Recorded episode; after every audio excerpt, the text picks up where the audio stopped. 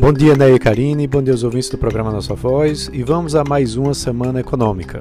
Após mais uma semana bastante turbulenta na Bolsa Brasileira, com vários altos e baixos, agora a gente tem um pequeno alívio com o calendário de indicadores, enquanto o lado político continua mantendo a agitação eh, nos negócios e com consequência na Bolsa. Um dos principais temas que tem mexido com o mercado e que vai seguir no radar, nas expectativas nos próximos dias, é a questão da reforma do imposto de renda. O debate ele tem trazido muita preocupação entre os investidores no mercado, porque é, ficam mudando o tempo inteiro, não há um acordo e isso termina trazendo muita tensão. É, na semana passada, a Câmara decidiu adiar a votação da reforma para essa terça-feira, e um dos motivos para o adiamento é que seria necessário debater o projeto ainda mais para evitar que estados e municípios sejam prejudicados com perda de arrecadação.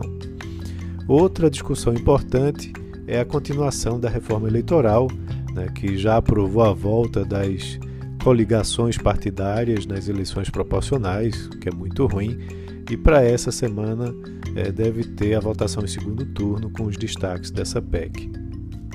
Ainda falando nesse cenário político, é, a gente tem a discussão da P E C dos precatórios ainda essa semana e a questão do reajuste do Bolsa Família. Tá? Então esses são ainda assuntos importantes que podem mexer com o mercado.